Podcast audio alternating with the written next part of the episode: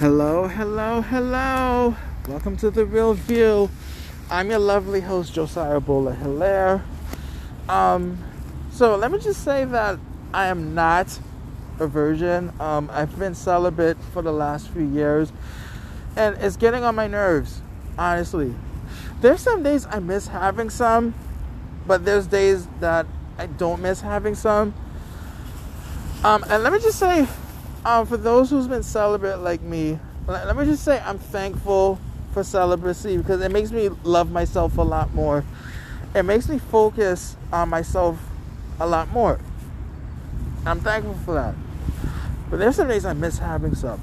Um, so I won't go into complete details about my intimacy because that's nobody's business. But all I, all I can tell you is that it was with one of my ex girlfriends.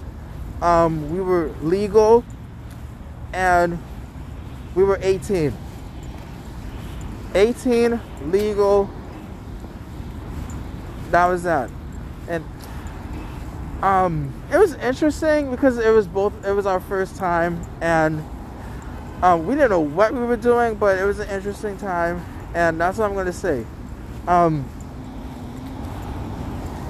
at the time, we were we were experimenting with other people too.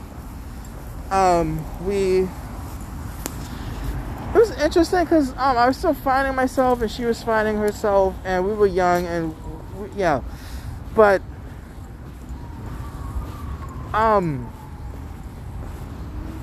I'm proud to say that um it was interesting. It was interesting, but at the same time, I'm glad that I'm still finding myself and I'm still learning more about myself. And there's nothing wrong with being celibate. Um, let me just say, I choose to be celibate. I can have intimacy if I want to, but I have more respect for myself now, and um, let me just let me just tell you something. If you if you're a lady, if you have a pussy after the first date, then I'm gonna look at you side eye and I'm, I'm gonna look at you crazy because you don't do that.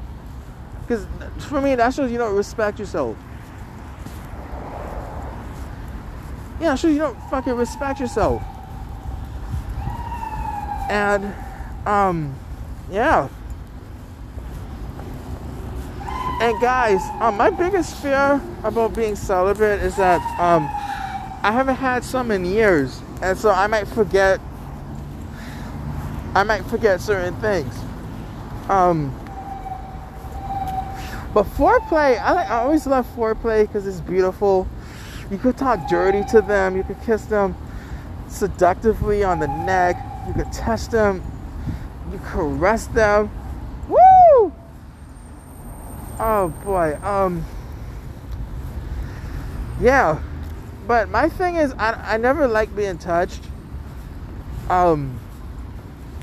My sec- my second ex girlfriend and my last ex girlfriend. Um. Anytime we did any um kind of affection kind of thing, they'd always have to ask me if um if it's if it's okay to be touched or to be held. And I don't know. I just don't like people touching me because of my first um, experiences with my first ex girlfriend, she used to beat the shit out of me, pull my hair, spit on me, all that shit, and um, and it made me have severe trust issues with women for a bit, and um, let, let me just say, um, being celibate is probably the best thing that ever happened to me the best thing that ever, that ever happened to me, and I have no regrets. Um,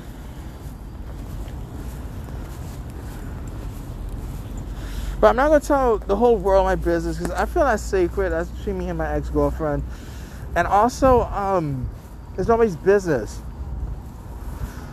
It's nobody's business. What went on in the bedroom is between me and me and my ex-girlfriend is gonna stay like that till the day I'm dead. So um I'm not one of these people who's gonna um like tell my ex-girlfriend's business like no. Because when I'm with, when I'm with you, I'm with you. When I'm not with you, that's not my place to tell your business.